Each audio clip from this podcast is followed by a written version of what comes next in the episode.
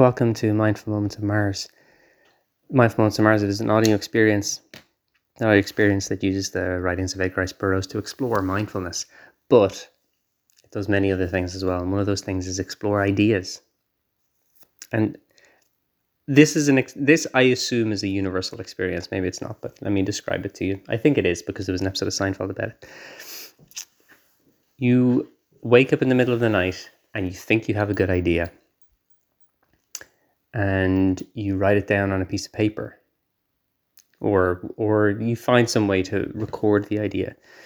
And then in the in the cold light of day you re-examine the idea and you discover that it is not a good idea. It is nonsense.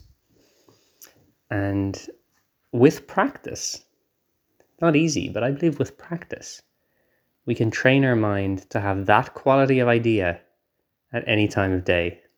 And I will demonstrate that. I was just brushing my teeth and I had the following idea.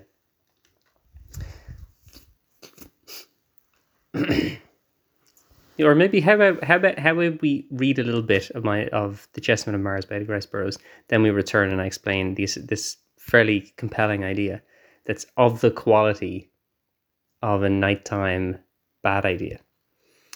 Chapter 9 Adrift Over Strange Regions.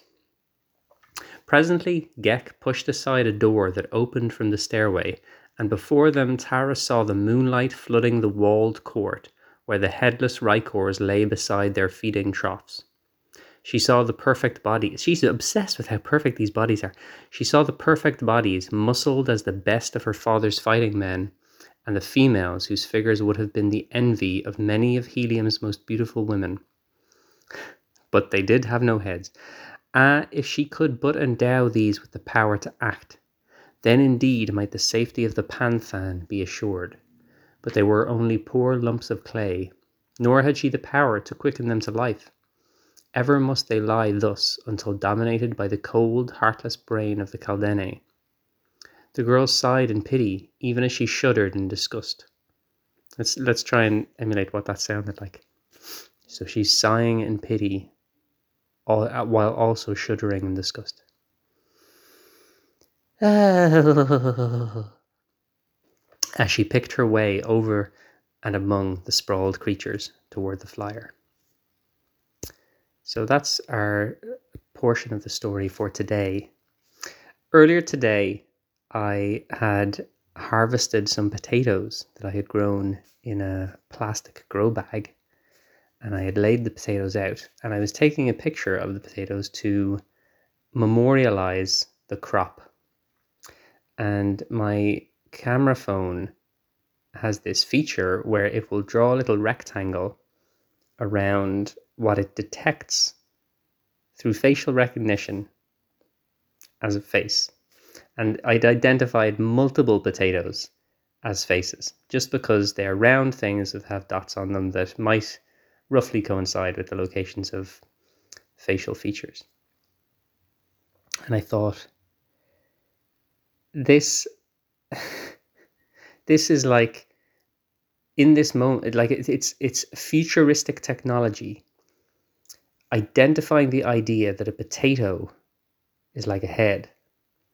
And what if that information somehow traveled back in time to the creator of Mr. Potato Head, and and it was this sort of almost paradoxical loop of information flowing backwards, and then the the the creation of the object flowing forwards that led to the the existence of Mr. Potato Head, and the creator of Mr. Potato Head would be some kind of Miles Bennett Potato Head. Now, so good because the creator of the of the Terminator is Miles Bennett Dyson, but this guy's called Miles Bennett Miles Bennett Potato Head because he created Mr. Potato Head. That's the kind of thing that if you thought of that in the middle of the night, if you woke up it was three a.m. and you thought, oh, maybe maybe maybe Mr. Potato Head was created by Miles Bennett Potato Head, and then you'd think, oh God, I need to. you you you could become stressed. You could become stressed because you think this idea is of a quality that it needs to be preserved for tomorrow. But you're sleepy. It's like, do I want to? Do I want to put? The, do I need to get up? Do I need to try and? Do I need a little notepad? Do I need to scribble? If if what if I can't read it? Your mind is screaming. Maybe I'll just remember. Maybe if I think hard, I'll be able to remember Miles Bennett Potato Head. Miles Bennett Potato Head. And then through whatever means you choose, maybe you make a little note. Then the next day you see it and you think Miles Bennett Potato Head. That's not that's not worthwhile at all. Um, but I I came up with this idea while I was brushing my teeth in the wakeful hours. So I've I've harnessed the power. It's like you know when people talk about how the human, which isn't, I don't think it's even true. The human brain only uses, I don't know. You need to consult the movie Lucy to find out some small proportion of of its potential, like ten percent or five percent or one percent or whatever. And if we could only unlock the other percentages, then we'd be able to do telepathy and, and move objects around and think of ideas like Mars Bennett Potato Head. But I have clearly I've gone past. Um, I didn't watch all of Lucy. Uh, it was kind of gross and weird. Um, like I think people had kept having things in their stomachs. I don't remember, but I didn't want to watch it.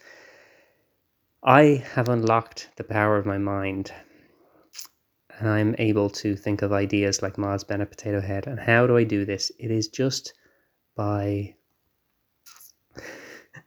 and how does he do this? Because he is the Kwisatz Haderach.